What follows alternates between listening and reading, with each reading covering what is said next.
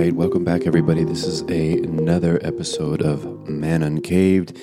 Again, it's me, Shane. Let's get into it. All right, for this episode, I want to talk about undeveloped anger.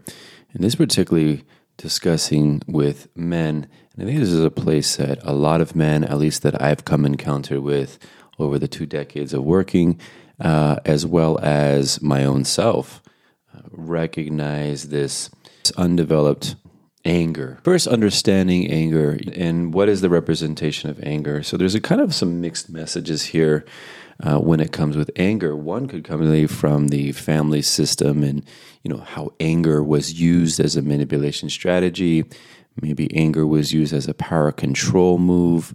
Um, again, looking at early uh, early relational stuff, parental anger could be used and, and abused and misused. Already coming in from my father, the alcoholic, the stories that I heard from my mother was he was a very angry and aggressive, rageful man. He had a very short temper. Understanding that, and even because he wasn't really in my life, but again, really understanding, oh, well, that exists in you. And my father, I am the extension of my father. That that anger or that understanding, also my mom with her anger was something I think that was unmanageable for her in some degree, some abuse there when when that anger would happen for her. And then you you you tend to we we gravitate outwards, right? So now we look at societies, and now what is societies, especially for men?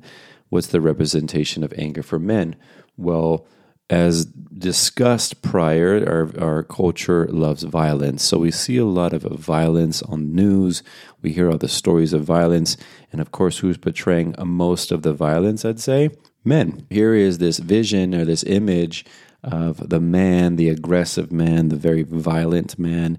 And that image continues to consciously and subconsciously get portrayed to us regularly through media. It does paint a vision and an image of a man. And look, it's not to say that there are some very violent men out there and dangerous men out there and and very intense men. I think I think a lot of us because of the undeveloped anger within the man are dangerous. I do believe that. That's why this is important. So, what we're seeing within society is what I describe as this built up it's almost like this pressure cooker's happening. Pressure cooker of not recognizing not feeling connected to the anger.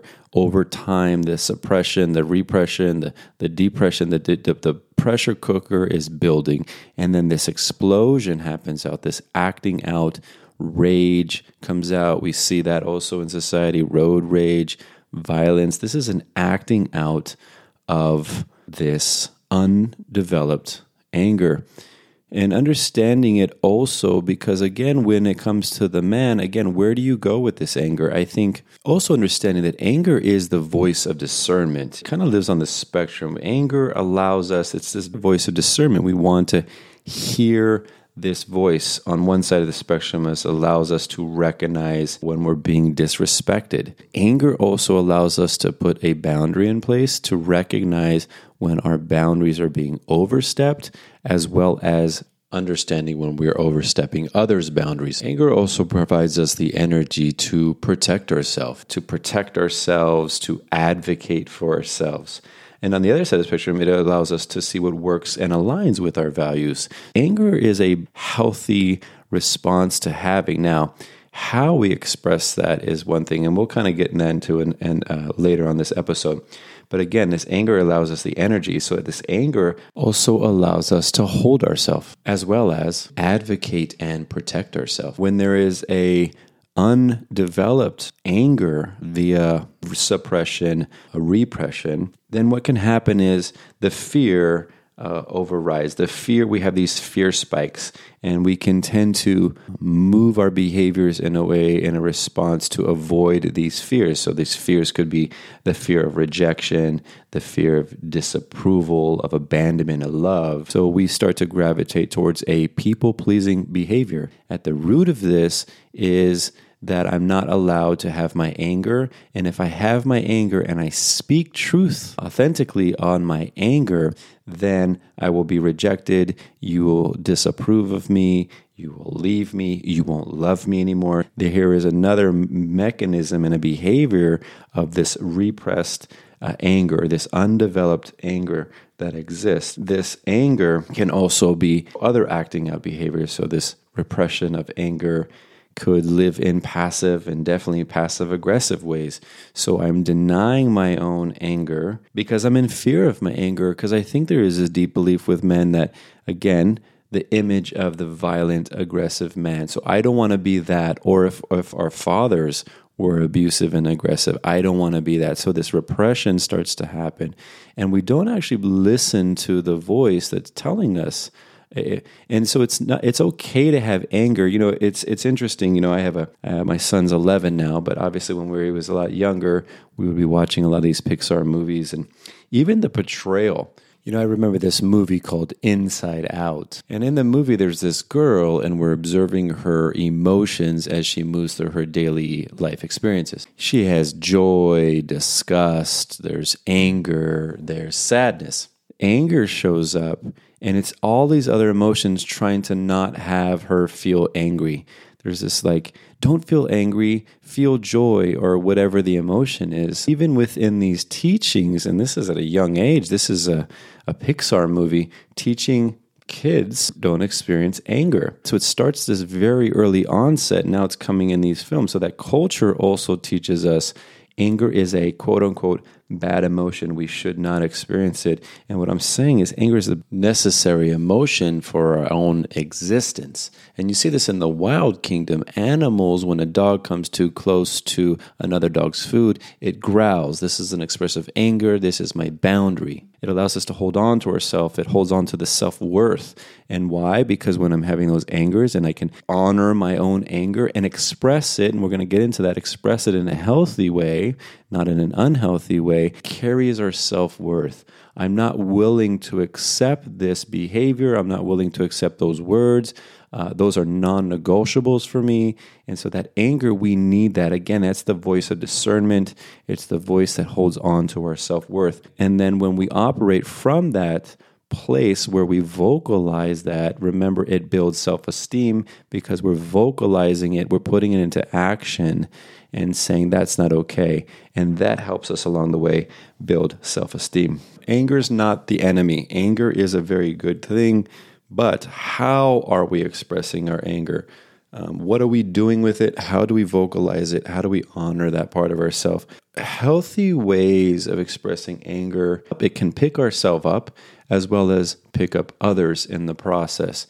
That, that healthy expression of anger uh, picks ourselves up and picks up others along with us. Of course, on the other side of that, the non healthy way of expressing it could be explosive, could be aggressive, those are compulsive. I want to recognize, you know, another acting out behavior of the repressed anger is compulsive behavior patterns known as addiction. So we can drink, use, we can also behave, we can use gambling, we can use sex, love, all these other compulsive behavior patterns to deal with the anger ways in that in those ways as just mentioned in those unhealthy expressions of anger. We talked about earlier the explosion, the rage, and rage itself is really another compulsive behavior pattern. It, it, it, creates mood altering experiences, it pulls us away from our own experiences and kind of mood alters. Um, it allows us to feel a sense of power when we're feeling powerless and feel in control when we're when we're feeling a sense of out of control. It's an explosion of the buildup. So let me talk a little bit about, because I did mention this earlier, so I want to come back to this, this idea of what's called resentments. Uh, with this undeveloped anger that starts to build again and again and we there's a part of us that really is this genius uh, that lies within all of us. And if you've ever listened to michael Meade, he talks about the genius within all of us um, that is really the wise the wise one within us. And that genius within all of us or that wise one is recognizing it's kind of the observer of how we're behaving recognizes when we're not in alignment with our true potential. And remember, and so the idea is that we keep coming out of hiding, we pray, keep walking the edge as men to get uncomfortable. We take keeping those leaps uh, and exploring our own limitations. What these resentments are are again an accumulation of the anger that has been building. And what happens is the resentments start to become internalized. that why is one within all of us is recognizing we're not in alignment with our true potential. So the resentment starts to build against our own self we start to get angry and resentful towards ourselves that we aren't showing up in a way with integrity. We're not showing up a way with authenticity. We're living in our fear responses. We talked about that earlier. So this, the fear spikes, and, and that's tending to lead our own behaviors. So that resentment starts to build internally.